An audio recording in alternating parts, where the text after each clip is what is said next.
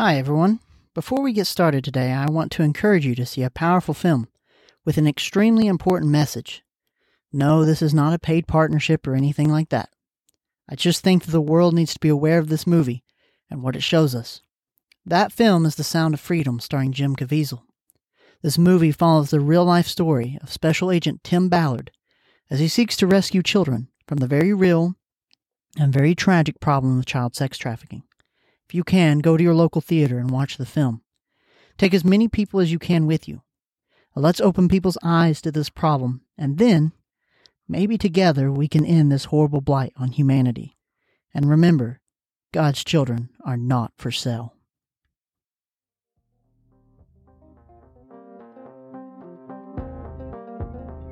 Hi, my name's Clayton, and you're listening to the Isaiah 43 podcast, where we explore how God has formed us, redeemed us, and how He calls us today.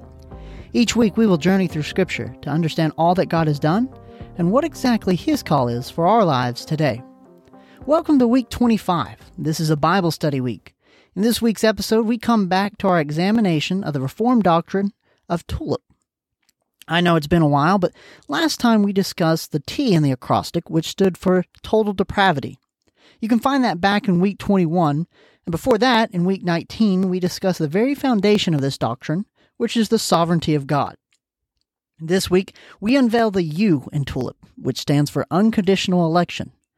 Before we get into what exactly that means, let's pray. Father, thank you for this day.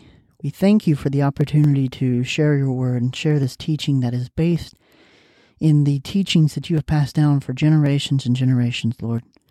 We just pray that today you will open our eyes to see that you chose us before the foundation of the world. And Lord, we know that sometimes this is not an easy thing for us to wrestle, grapple with. Father, we understand that we'll wrestle with it, we'll struggle with it, but ultimately we have to submit to you. And we have to understand that your ways are higher than our ways. Your thoughts are higher than our thoughts, Father. You chose us while we were still sinners. And there's nothing in any of us that should earn your favor. And yet, you still want us. You still choose a relationship with us regardless. You still sent your Son to die for us. And so on this day, Lord, I pray that wherever people are, whoever they are, as they listen to these words spoken that you have given me, Father, I pray that they will be receptive of what it is that you have to say and that they will understand that you chose them and that you are working on them to this day. Father, we ask for your blessings in our life and wherever we go, Lord. Please let us be ambassadors of your great love. In Jesus' name I pray. Amen. All right, then, unconditional election. What does that mean? And what does it mean for our lives? Again, to answer what unconditional election is, I think we should look at what David Steele, Curtis Thomas, and S. Lance Quinn wrote in their book, The Five Points of Calvinism. Within their work, they write the following quote, As fallen creatures, they have no desire to have fellowship with the Creator. He is holy, just, and good, whereas they are sinful, perverse, and corrupt. Left to their own choices, they inevitably follow the God of this world and do the will of their father, the devil. Consequently, men have cut themselves off from the Lord of heaven and have forfeited all rights to his love and favor. It would have been perfectly just for God to have left all men in their sin and misery, to have shown mercy to none. God was under no obligation whatsoever to provide salvation for anyone. It is in this context that the Bible sets forth the doctrine of election. The doctrine of election declares that God, before the foundation of the world, chose certain individuals from among the fallen members of Adam's race to be the objects of his undeserved favor. These, and these only, he purposed to save. God could have chosen to save all men, for he had the power and authority to do so. Or he could have chosen to save none, for he was under no obligation to show mercy to any. But he did neither. Instead, he chose to save some and exclude others. His eternal choice of particular sinners for salvation was not based upon any foreseen act or response on part of those selected, but was based solely on his own good pleasure and sovereign will. Thus, election was not determined by, con- by conditioned upon anything that men would do, but resulted entirely from God's self determined purpose. Now, that was a lot, but I think it was all necessary for us to go over. Notice just how nicely it flows from not only from total depravity of mankind, as we were called previously, but also from the sovereignty of God. Now, soon we'll examine the scriptures to see how they support this doctrine. However, there is more that I wanted to discuss. I want to examine how this affects us today. In other words, does it really matter? To answer that question, we should turn to Pastor Joshua Banks. In his exceptional book titled Yes, It Matters The Influence of the Doctrine of Election on Sanctification, he writes, quote, What we believe about this doctrine affects us in the area of our sanctification, and therefore is for all of us to know and study. This is evidenced even by the simple fact that when the Apostle Paul writes to the church of Ephesus or Rome, he does not speak only to scholars and theologians, but to all within those churches. He later adds, quote, some may relegate election to an issue of non importance. However, as we have seen, it has profound impact on our lives. End quote. Okay, so what exactly are the effects this has on the li- on our lives as believers? Before we get to that, I recommend that you check out the book for yourself to understand better and highlight these effects on a believer. It is well worth the read and will introduce you to both sides of this argument along with the scripture and understanding to help build your knowledge the, of the doctrine of election. Now, as promised, let's get to some of how this affects our lives as believers. In the concluding chapter of Yes, It Matters, he writes, quote, Understanding this teaching rightly produces in us a consider- considerable amount of praise and glory for Him. When we are enduring the trials of life, we can take courage that God is performing that which is appointed for. When we are tempted to treat the unbeliever with disdain, we remember what a gracious God He was in saving us and securing us while we were yet sinners. Dear Christian, this is not an issue to sidestep or to try to explain away. This is an issue to face head on and to allow the Scriptures to show us the splendor of God in this teaching. It is a humbling reality to know that you did not choose God, but He chose you. It is a humbling reality to recognize that Christ died a real death for you by taking that wrath of God for you personally. It is a humbling reality to understand that my salvation and your salvation was not your own doing, but it was the will of the Holy Spirit of God to give you new life in Christ and to grant you faith that otherwise you did not possess. It is a humbling reality to acknowledge that every event in your life is not the cause of a plan B of God or random chances, but the sovereign King of all has decreed for these things to be in your life, that he would receive the greatest amount of glory from you. It is a humbling reality to accept that the only seeker in salvation is God. He uses us as the instrument to bring his people to faith and does so by his own power. It is not our ability to speak eloquently or convincingly that brings others to faith. All the credit goes to him and him alone. As we did when we studied total depravity a few weeks back, all of this is fine and dandy. But it does not matter if we're not rooted in Scripture. So now let's dive into the Scripture that showcases God's unconditional election in our lives. Now remember that unless the Scriptures I reference are not clear enough, I do not intend to expound on them. I want to highlight specific verses, and have done my very best to ensure that none of them are taken out of context. So, let us begin with Exodus chapter 33, verse 19. As all scripture reading has been here lately on the podcast, our readings will be taken from the English Standard Version or ESV. So once again, Exodus chapter 33, verse 19. And he said, I will make all my goodness pass before you, and will pro- proclaim before you my name, the Lord. And I will be gracious to whom I will be gracious, and will show mercy on whom I will show mercy. Next, let's look at Deuteronomy chapter 10, verses 14 and 15. Behold, to the Lord your God belong heaven and the heaven of heavens, the earth with all that is in it.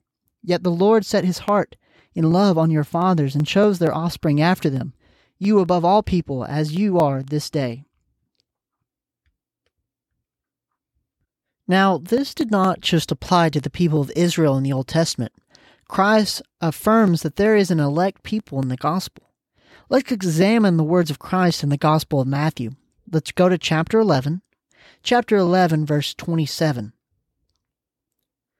All things have been handed over to me by my Father, and no one knows the Son except the Father, and no one knows the Father except the Son, and anyone to whom the Son chooses to reveal to him. We also see that he again attests the, to the fact that God has chosen some and not others. He has elected those based on his own choosing. For this, we look at Matthew chapter 20, verse 15. Am I not allowed to do what I choose with what belongs to me? Or do you begrudge my generosity? This is not something vague that was only mentioned a few times here and there. The apostles discussed it several times in the New Testament. Let's start with 1 Peter chapter 2. 1 Peter chapter 2 verses 8 and 9. And a stumbling a stone of stumbling and a rock of offense they stumble because they disobey the word as they were destined to do. But you are a chosen race, a royal priesthood, a holy nation, a people for his own possession, that you may proclaim the excellence of him who called you out of darkness into his marvelous light. Simon Peter is not the only one who wrote on this. The Apostle Paul wrote extensively on the subject matter, and seeing as most of the New Testament is credited to Paul's writings, this doctrine can be seen most in what he wrote. Through, through his writings, we have much evidence for believing the doctrine of unconditional election. First, one of the most popular verses in favor of this can be seen in the book of Ephesians. So let's begin there with Ephesians chapter 1, verses 3 through 6. Blessed be the God and Father of our Lord Jesus Christ, who has blessed us in Christ with every spiritual blessing in the heavenly places even as he chose us in him before the foundation of the world, that we should be holy and blameless before him.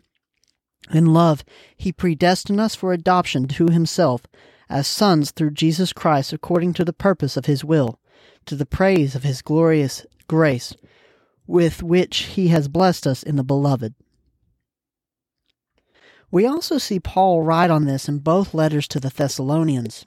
1 Thessalonians chapter 1 Verses 4 and 5 state, For we know, brothers, loved by God, that He has chosen you, because our gospel came to you not only in word, but also in power and in the Holy Spirit, and with full conviction.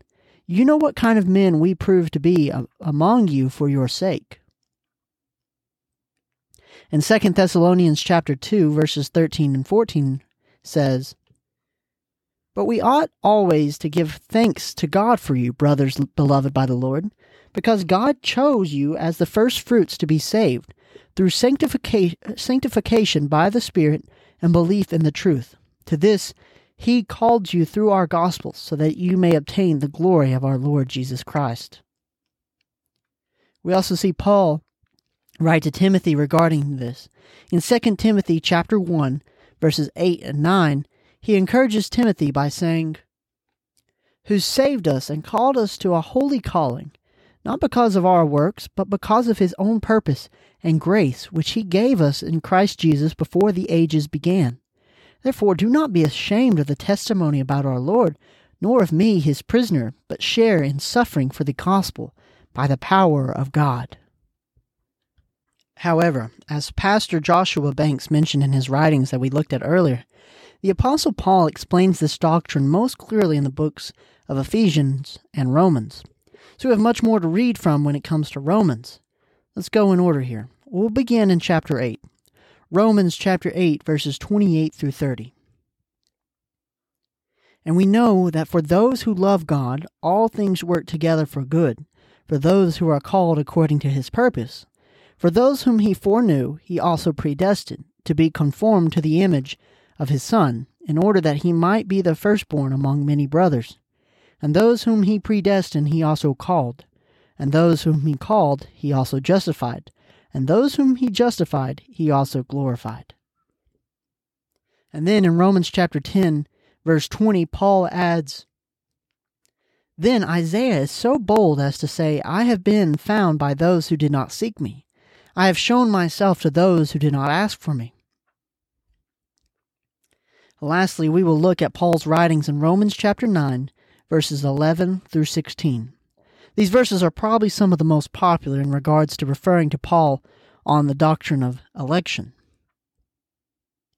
Though they were not yet born and had done nothing, either good or bad, in order that God's purpose of election might continue, not because of works, but because of him who calls, she was told, The older will serve the younger. What shall we say then? Is there injustice on God's part?